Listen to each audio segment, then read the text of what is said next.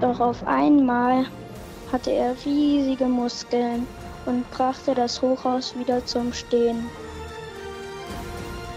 Und hier hat sie letzte Woche aufgehört. Unsere Geschichte vom Flaschengeist, der ein Held sein wollte und tatsächlich ein schwankendes Hochhaus zum Stehen gebracht hat. Und natürlich wollen wir jetzt alle wissen, wie die Geschichte weitergeht. Rika, ich platze gleich vor Neugierde.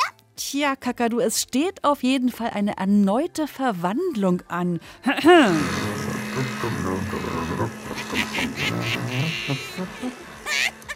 Ja, macht unser Flaschengeist jetzt doch ein Reinigungsunternehmen auf. Eure Ideen bestimmen unsere Geschichte und heute erzählen wir sie zusammen ein bisschen weiter. Vor allem bestimmen natürlich eure Fragen unseren Podcast und gleich reden wir zusammen mit Fridtjof über Meeresforschung, bei der es irgendwie hakt. Fridtjof will wissen, warum. Außerdem fragen wir nach, was neu ist im Leben von Mila und wir schauen auf ein Ereignis, das morgen ansteht und bei dem es dann wirklich um eine große Frage geht. Wir sind hier, wir sind laut, weil ihr unsere Zukunft klaut. Wir sind hier. Eindeutig geht es um die Klimafrage, besser Klimakrise und morgen wird es wohl richtig laut in Berlin und in anderen Städten. Warum, das bespreche ich gleich mit einer Vertreterin von Fridays for Future.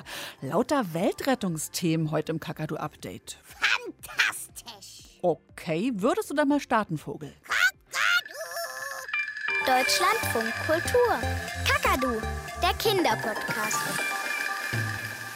Und los geht's jetzt, extra für Fridtjof, mit einem Tauchgang tief ins Meer. Hey, nehmt mich mit! Naja, unbedingt Vögelchen, nur Vögel und Tauchen. Ich weiß gar nicht, ob das so eine gute Kombination ist. Jetzt sprechen wir aber erstmal mit Kakadu-Podcast-Hörer Fridtjof. Er ist nämlich am Telefon. Grüß dich, Fridtjof. Hallo, Rike. Du, sag uns doch bitte nochmal ganz genau die Frage, die du uns geschickt hast. Ich habe euch gefragt, warum ist der Ozean nur zu drei bis fünf Prozent erforscht? Zu drei bis fünf Prozent. Woher weißt denn du so eine genauen Zahlen, Fridtjof? Äh, hab ich, das habe ich irgendwie mal gehört. Hast du mal gehört? Also zehn Finger an unserer Hand, wenn die das Meer wären, ne? Dann wäre ein mhm. Finger, wären dann zehn Prozent. Dann sind ja fünf Prozent nur ein halber Finger. Das ist ja richtig wenig. Hast du eine Idee, ja. warum so wenig? Ähm... Nee. Und was interessiert dich aber an dem Thema? Ich meine, Ozean, du hast uns ja gefragt. Ja, also ich mochte den Ozean sehr gerne, weil wir noch nicht so viel über den wissen.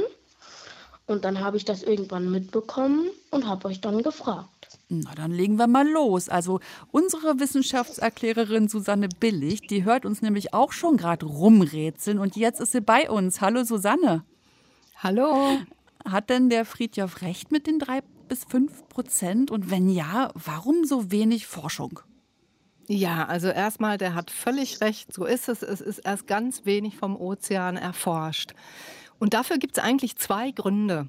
Der erste Grund ist, dass Menschen ganz lange dachten, da unten ist sowieso nichts los. Da ist alles tot und leer, da kann eigentlich nichts leben. Also warum sollen wir überhaupt versuchen, da runterzukommen? Hm? Und der zweite Grund ist, wenn es tiefer runtergeht im Ozean, dann können menschliche Körper das nicht mehr gut aushalten. Also wir haben ja alle vielleicht schon mal einen Eimer Wasser getragen und so ein Eimer Wasser ist ganz schön schwer. Also Wasser hat echt Gewicht und dieses Wasser drückt von oben auf jedes Lebewesen, was da runter taucht. Und Profitaucher, die haben so verschiedenste Tricks. Damit schaffen die das, dass die vielleicht auch mal hundert Meter tauchen, vielleicht auch mal mehr als hundert Meter, ein bisschen mehr als hundert Meter. Aber jetzt muss man sich fragen, wie tief sind die Ozeane? Mhm. Wer weiß es? Wie tief ist der Pazifische Ozean an der tiefsten Stelle? Fridtjof, oh. weißt du das? Ja, ähm, der ist elftausend Meter tief, also elf Kilometer. Und das ist ähm, der Marianengraben. Tja. Wow, also Fridtjof ist echt super informiert. Das ist genau die richtige Zahl, ja. Das sind elf Kilometer dort oder im Atlantischen Ozean sind es immerhin auch neun Kilometer, neuntausend Meter. Und da kann man sich vorstellen, wenn da ein paar Mannekes oben in den obersten hundert Metern rumtauchen, wie viel Ozean übrig bleibt, in die kein Mensch hinunterkommt. Aber du sagst, die werden zerquetscht. Irgendwie schaffen sie es aber doch ein bisschen runter, die Wissenschaftlerinnen und Wissenschaftler. Haben die Spezialfahrzeuge, vielleicht U-Boote, Susanne? Genau, also die haben, äh, heutzutage macht man das mit so Mini-Roboterbooten, da sitzt dann kein Mensch mehr drin, sondern die werden so programmiert, dass die eigenständig zum Beispiel über den Meeresboden fahren können. Das ist so ein ganz wichtiges Forschungsprojekt und die helfen dann überhaupt erstmal eine Karte anzulegen von diesem Meeresboden. Der ist ja praktisch nichts anderes als unser Erdboden hier oben auch, halt nur eben unter Wasser. Da gibt es auch Hügel und auch Täler. Fridtjof hat es gerade gesagt, den Marianengraben, das ist ein tiefes Tal, es gibt aber auch Gebirge unter Wasser. Und wie das alles genau aussieht, davon möchten ForscherInnen Karten erstellen und dabei helfen diese Roboterfahrzeuge und die können dann wirklich zum Beispiel vierundzwanzig Stunden ohne Pause tauchen. Okay. Die kommen auch ein paar tausend Meter tief nach unten. Ein Mensch würde das mit seinem Körper nie schaffen. Was würde dich da unten interessieren, Fridtjof, im Marianengraben? Ähm, weiß ich nicht so genau, halt, weil es bestimmt da noch ganz viele Arten von Lebewesen gibt, die wir noch nicht kennen. Und vielleicht gibt es auch ein paar Arten, die wir schon kennen, aber von denen wir dachten, dass sie ausgestorben sind. Oder so in der Art halt. Ja, Susanne, ich glaube, Fridtjof ist ein total guter Wissenschaftler. Was ist denn das Interesse von den Wissenschaftlerinnen und Wissenschaftlern in der Tiefsee? Ja, also eins ist genau das, was Fridtjof gerade gesagt hat. Man will wissen, wer lebt da unten eigentlich alles. Man hat schon in den letzten zwanzig Jahren so ganz viele tausend Meeresbewohner da kennengelernt. So wilde Gesellen wie den Vampirtintenfisch oder den Peitschenangler. Aber man geht davon aus, dass da noch Millionen unbekannter Arten sind. Da ist man einfach neugierig. Und dann ist so eine zweite Forschungsfrage, da unten herrschen ja eben extreme Lebensbedingungen. Da ist es dunkel, da ist es kalt, dann ist da dieser hohe, hohe Wasserdruck. Es ist wenig Sauerstoff im Wasser. Und auf sowas sind ForscherInnen immer total neugierig. Wie schaffen Organismen das, unter so total extrem schwierigen Bedingungen trotzdem zurechtzukommen? Und dann gibt es noch so ein ganz spannendes Gebiet. Dann sind Firmen da auch äh, an der Meerestiefseeforschung interessiert, weil die auf der Suche sind nach neuen Medikamenten gegen Krankheiten.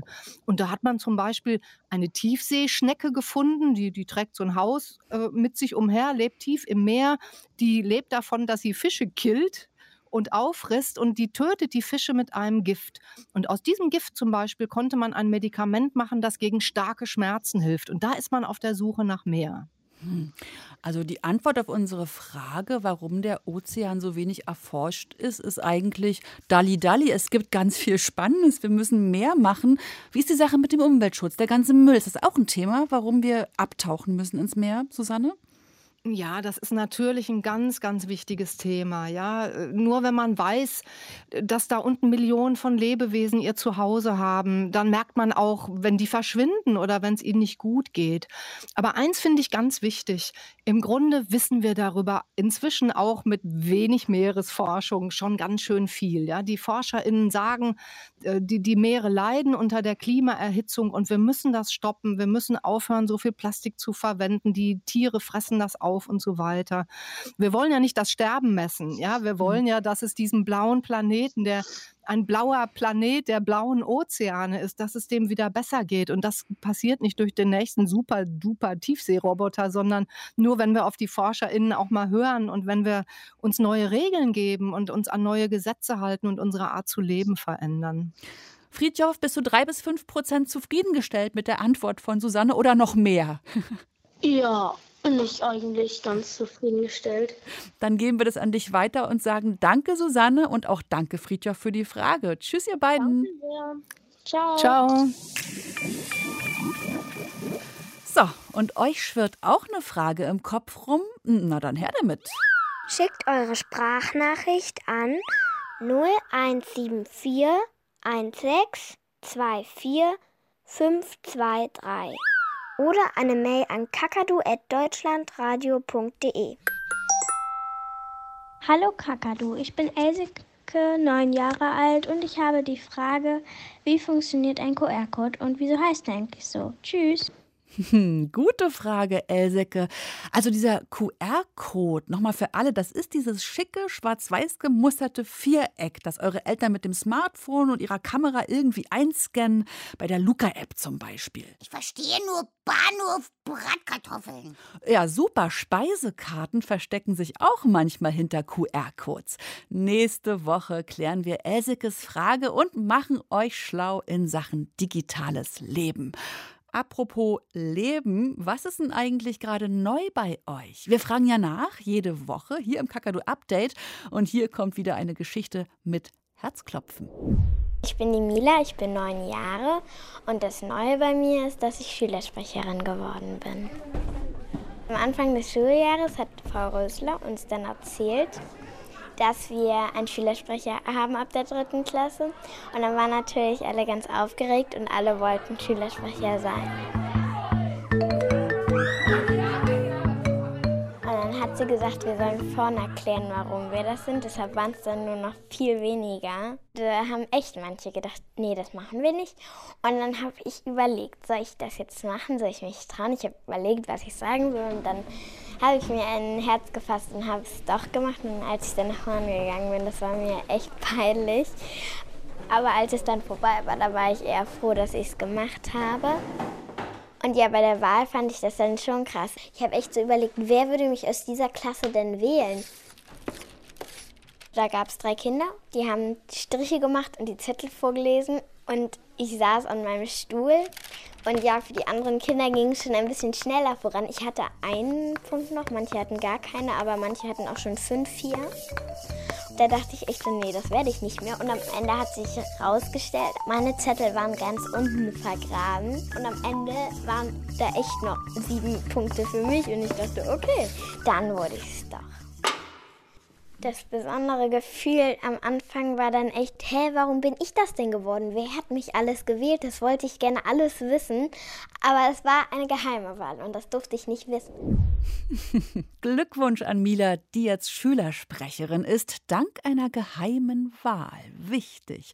Und hier direkt ein Hinweis in eigener Sache. Solltet ihr die letzte Folge vom Kakadu-Podcast verpasst haben, dann holt das Hören mal dringend nach. Da kümmern wir uns nämlich auch ums Wählen und eben um die Politik. Hallo, ich heiße Greta und wenn ich Bundeskanzlerin werde, dann würde ich einen Rabatz neben jedem Haus machen. Denn Rabatze finde ich richtig cool. Rabatze finden wir natürlich auch richtig cool, schon mal, weil sie euch so wichtig sind. Und deswegen haben wir eben im letzten Fragen-Podcast geklärt, wie man eigentlich Politikerin oder Politiker wird. Und um das Rabatz-Thema kümmern wir uns jetzt hier im Update auch, und zwar ganz aktuell. Wir sind hier, wir sind laut, weil ihr unsere Zukunft habt. So klingt's auf den Demos, wenn Schülerinnen und Schüler freitags nicht zur Schule gehen, sondern für das Klima streiken. Ich bin jetzt verbunden mit der fünfzehnjährigen Maya Stimming, Klimaaktivistin bei Fridays for Future. Hallo Maya. Hallo Rike. Morgen ist wieder Freitag und ihr ruft wieder zu einem großen Klimastreik auf. Und am liebsten soll der noch lauter, noch größer werden als sonst. Warum ist der Morgen so besonders wichtig? Hat das was mit dem großen Sonntag zu tun, der uns bevorsteht? Ja, na klar, hat es auch irgendwie was damit zu tun. Also es ist natürlich globaler Klimastreik und deswegen streiken wir global und gehen global auf die Straße. Ähm, nicht nur in Deutschland, aber in Deutschland ist natürlich auch am Sonntag Bundestagswahl. Und da ist es eben ganz wichtig, dass wir vor dieser Bundestagswahl, bei der ja das große, wichtigste Parlament in Deutschland gewählt wird, die sehr viel Macht haben, dass wir vor dieser Wahl eben nochmal all diesen Leuten, die dann gewählt werden, zeigen, hey, eure Klimapolitik ist gerade gar nicht gut, ihr müsst dringend viel mehr tun, weil sonst geht es dem Klima richtig schlecht und das hätte ganz katastrophale Folgen für das Land. In den Zeitungsinterviews, die ich zuletzt gelesen habe, da wart ihr von Fridays for Future, ich will nicht sagen verzweifelt, aber doch richtig, richtig wütend. Ja, also wir sind auf jeden Fall verzweifelt und wütend, weil so viel Zeit verschleppt wurde. Und das ist eigentlich auch unser Vorwurf, dass ähm, die PolitikerInnen ganz, ganz lange Zeit äh, vertrödelt haben, ganz lange nicht das gemacht haben, was sie eigentlich machen sollen, sozusagen ihre Hausaufgaben ganz lange nicht gemacht haben. Welche Hausaufgaben meinst du für die Politiker? Also zum Beispiel haben die PolitikerInnen ihre Hausaufgaben insofern nicht gemacht, dass sie nicht äh, dafür gesorgt haben, dass wir weniger Autos auf den Straßen fahren, weil Autos sehr schlecht für das Klima sind. Ähm, aber sie haben nicht nur das nicht gut gemacht, sondern eben auch ganz, ganz viele andere Sachen nicht. Sie haben nicht dafür gesorgt, dass uns, dass ähm, die Kohle nicht mehr verbrannt wird, weil die auch ganz schmutzig ist. Ähm, so, so viele Sachen. Und davon hängt letzten Endes das der Verbleib des Planeten ab. Hm, wir reden ja immer von den eins Komma fünf Grad, die wir bestenfalls erreichen, schaffen sollten, dass es nicht wärmer wird. Der Weltklimarat hat mahnende Worte gesprochen.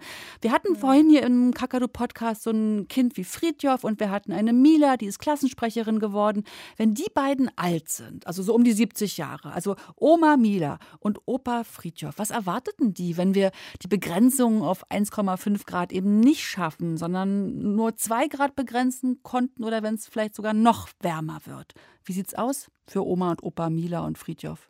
Wenn die beiden alt sind und die Erde sich so um drei Grad erwärmt hat, das haben nämlich gerade ähm, hat nämlich eine große Organisation in der Welt verkündet, dass das droht, dass das passiert, ähm, dann werden die mit ganz vielen großen Krisen und Wetterextremen zu tun haben. Also dann wird es im Sommer Hitzewellen und Dürren geben. Das heißt, es wird ganz, ganz warm sein. Und äh, für alte Leute ist das auch ganz, an, ganz anstrengend auszuhalten, wenn es so warm ist. Ähm, und es wird große Überschwemmungen, wie es dieses Jahr gab, wird es auch wieder geben. Also alles wird viel extremer und ähm, man wird vielleicht auch nicht, nicht einfach mal im Supermarkt immer alles kaufen können, was man haben möchte, weil ähm, Essen knapp wird zum Teil. Und äh, das ist eine große Katastrophe, die auf uns zukommt.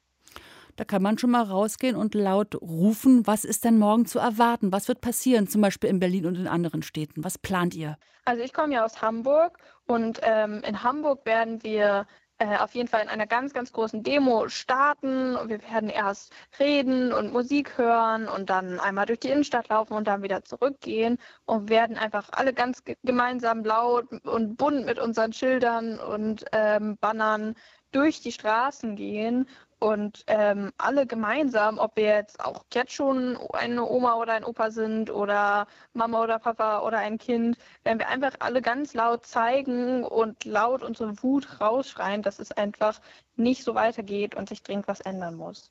Danke, Maya Stimming war das von Fridays for Future. Alles Gute. Tschüss. Tschüss. Meine Güte, könnte man nicht einen Superhelden bestellen, der die Welt rettet? Ich komme! Superhelden gibt es natürlich nur in Geschichten, aber die wiederum machen Spaß. Und damit sind wir bei unserer Fortsetzungsgeschichte. Ihr wisst, Tim hat neulich eine Flasche gefunden, aus der ist ein Flaschengeist entwichen, der sich dann tatsächlich in eine Mülltonne verwandelt hatte. Aber so richtig glücklich war er damit nicht. Wir erinnern uns. Er wollte unbedingt Menschen in Not helfen. Er wollte sich von Häusern stürzen. Er wollte in coolen Autos fahren, die fliegen konnten und Raketen abfeuern konnten und alles drum und dran. Ja, drum und dran. Und dann gab es auch die erste Heldenaufgabe. Ein Hochhaus drohte umzufallen. Doch auf einmal hatte er riesige Muskeln und brachte das Hochhaus wieder zum Stehen. Und hier standen wir nun und haben auf eure Vorschläge gewartet. Tja, und dann kam diese Nachricht bei uns an. Hallo, wir sind den Klassen drei b von, aus Geschwister-Scholl-Schule in Germersheim.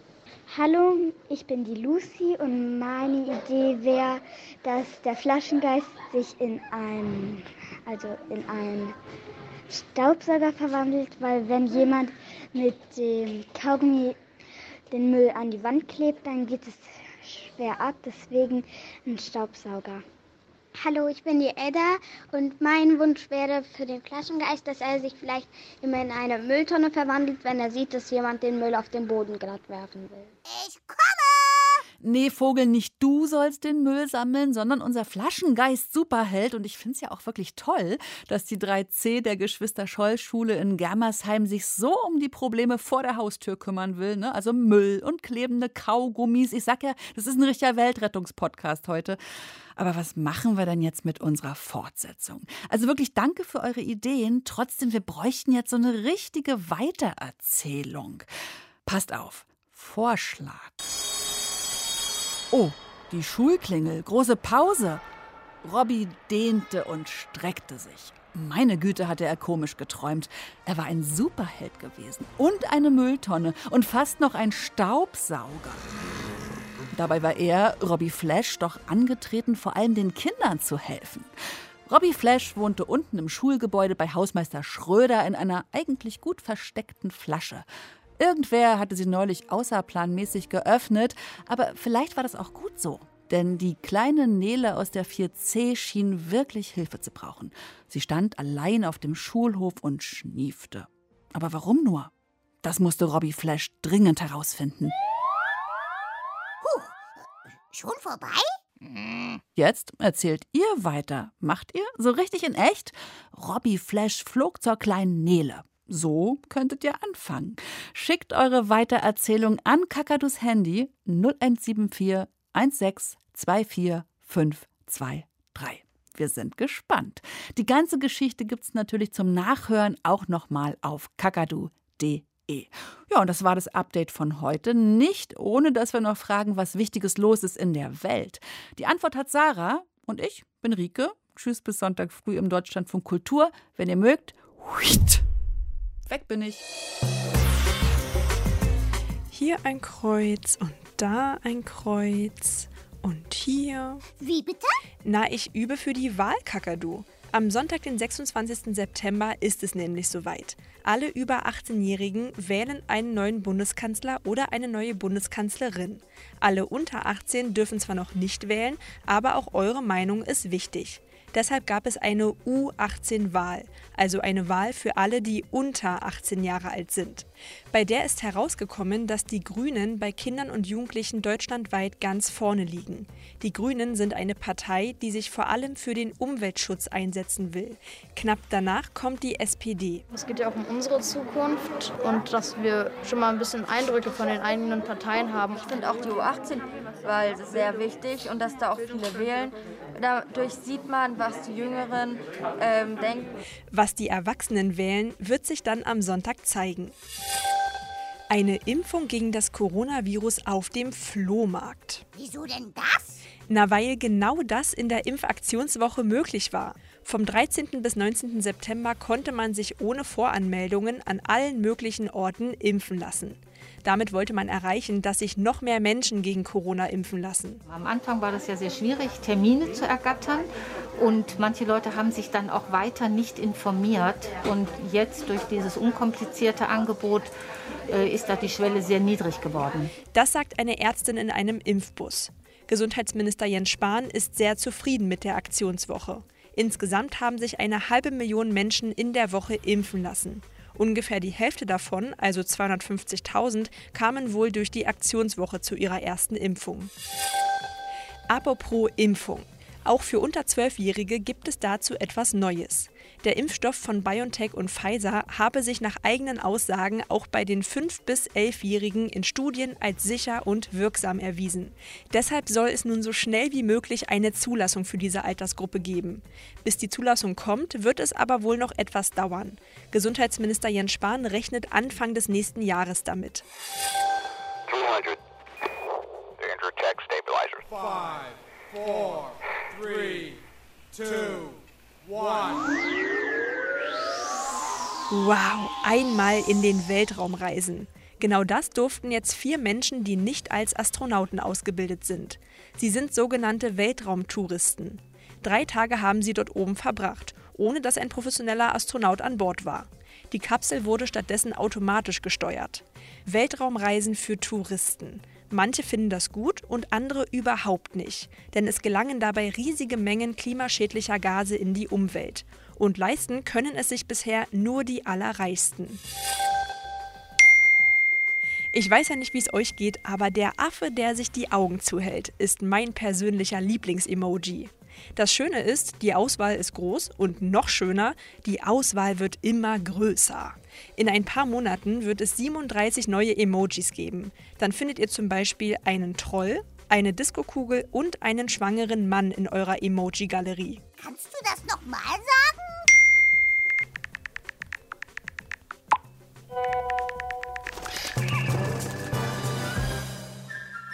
Hallo? Hallo?